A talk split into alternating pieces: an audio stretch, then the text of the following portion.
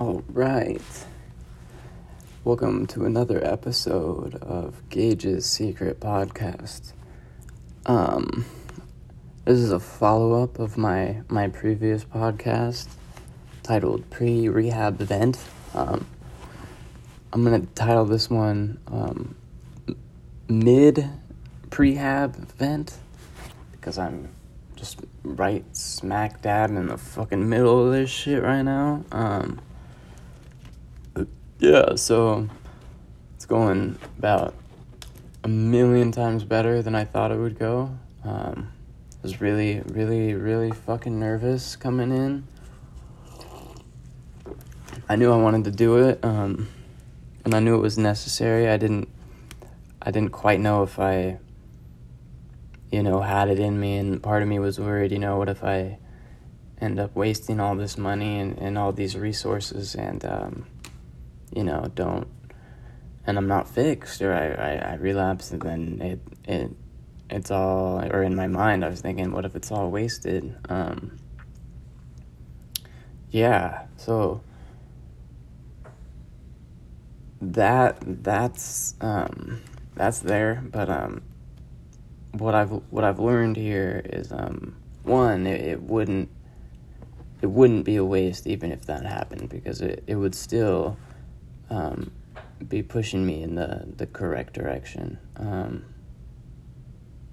sorry, I'm just, like, gathering my thoughts. Um, but, yeah, so anyway, I mean, I got in, uh, really nervous. I was already stabilized on Suboxone, so I didn't have to spend a night in detox. I just spent, like, a couple hours in there.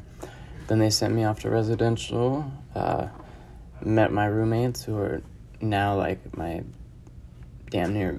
I mean, right now, they're, like, my fucking best friends. I see them every day, fucking live with them. Um, they're fucking awesome. Uh, the community here is amazing.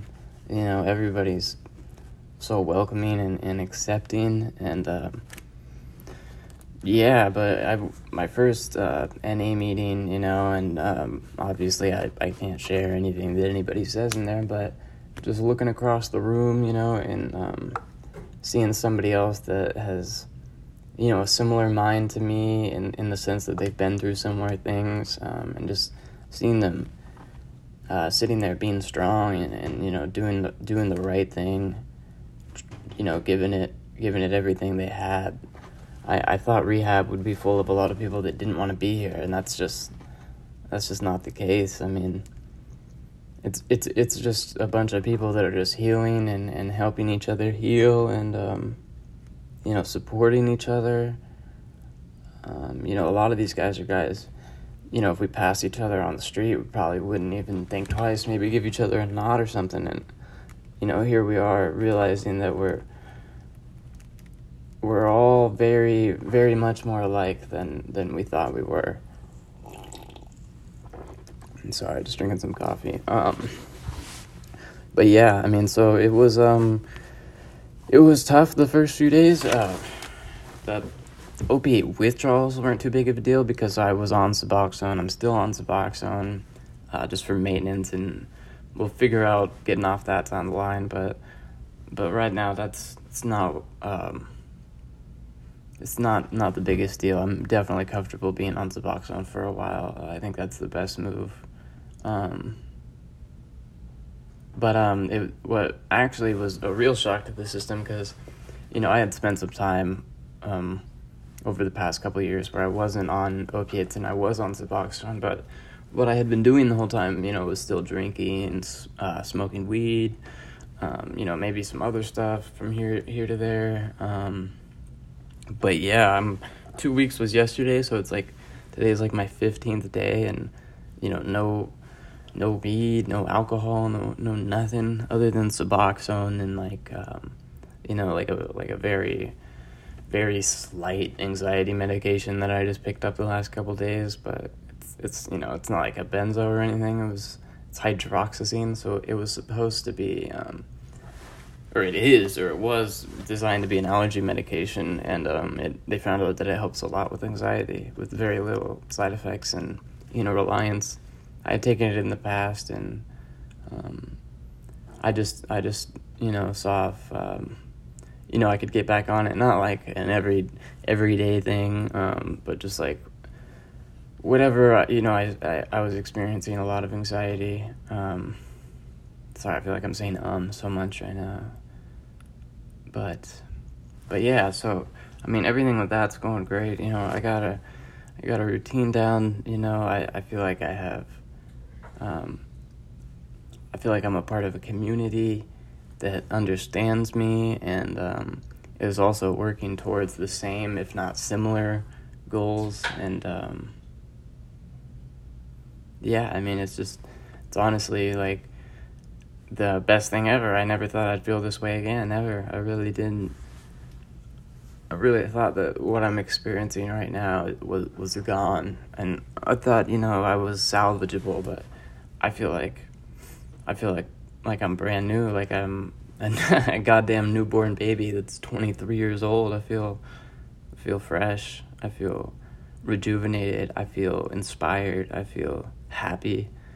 Um, I I love myself again, and you know, I'm forgiving myself. I'm I'm moving on from things that I have been carrying with me for years because I just couldn't process any emotions. Um, and I mean, to anybody out there, if you, if you're listening to this and you're struggling with addiction of any kind, and and you've been wondering um, if if you should go to treatment, and um, it's a possibility to you, whether you know you have medical insurance or, or you're able to, um, uh, this is your sign. Definitely go. Um, and if if money is the issue, if you do want to go to rehab and you just can't afford it, um, there are. I know, I don't know specifically what, but I have, remember talking to this one dude one time that told me about this place in Portland, um, where you can go and, um, you can just, you know, walk right up, see if they have an opening in bed, and it's completely free, um, and you just do a little work around the house to,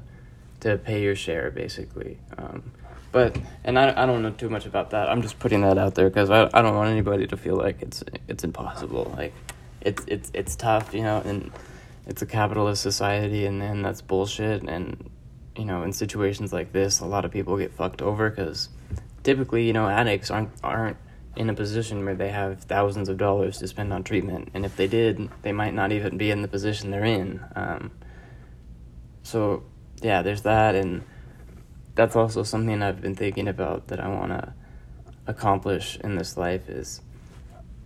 Um, creating more opportunities for people that are either one on the street struggling with addiction or struggling with addiction and they just they don't have the funds to be able to to go into treatment, or they can't, you know, stop working because they have to pay rent, they have a family. Um uh we need to uh, create more More places, more treatment facilities that that don't cost money, because it's just like, this is the type of thing, in my opinion, that really shouldn't be about making money.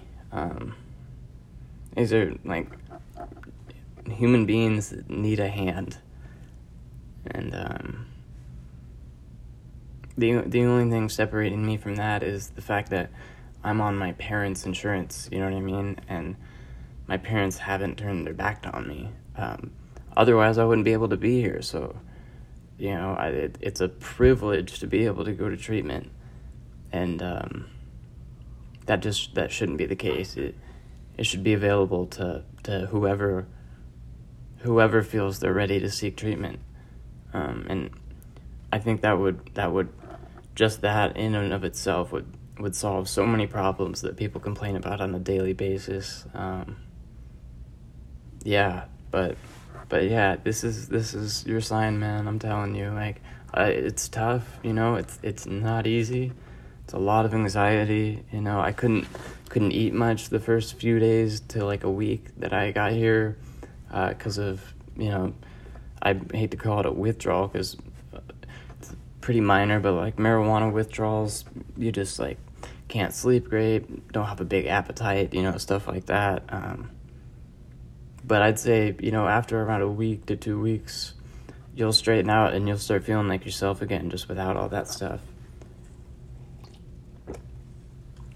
And um, more than that, you'll you'll be around other people who are who are like-minded, who who will keep your mind on, you know, what you're trying to accomplish, and they're they're a constant reminder. It's like a mirror, you know, like you look across the room and you see someone trying to get their shit together and doing the right thing, and that's you too, you know what I mean? You're doing the same shit, just on the other side of the room. Um, and just in the same way that they're helping you, you're helping them. And it, it feels amazing to be part of a community like that. Um, and, you know, y- yesterday I-, I came here and I was thinking that I was, you know, going to work on a lot of art. I was pretty inspired going in. Uh, I've been reading about, you know, Monet and, and Van Gogh, and I went and saw a couple of their paintings. The Portland Art Museum, I also saw Edward Munch painting. Um, super inspired, and I got here and, you know, I was drawing a little bit, and I just felt like I wasn't capturing shit the way I uh, wanted to. I felt like I was I was drawing from somebody else's perception, in the sense that, like, I wanted it to look good. Um, and that's how I've always struggled with art, is I, I feel like my art looked very amateurish and not talented, and I just I just felt like I wasn't talented. And um, seeing Van Gogh and Monet and just all the Impressionist art, it it really inspired me, because it's it's so much about, you know, what what the artist is seeing and experiencing in that moment, um, and you're really seeing the the scene through their eyes. Like, to me to me, and this is, of course, everybody's different, but to me, art isn't about drawing a, a digital photograph, an exact copy of what you're looking at, but like, but, you know, adding on and adding to it the way it makes you feel, and um, trying to get somebody else to see through your eyes for a second at, you know, what your life and what what your life looks like and what other shit looks like. Um, but yeah, I uh, yesterday I. Uh, had a huge breakthrough. You know, I was still feeling that way. You know, I I was trying to do my best, but I just hadn't felt like I was really clicking uh, with the art stuff. I uh, felt like I was doing great with the life stuff, obviously, but um, so I was in my room and I was just, you know, I had a lot of anxiety, like I normally do during the middle part of the day, like in between meetings, um, when things kind of quiet down.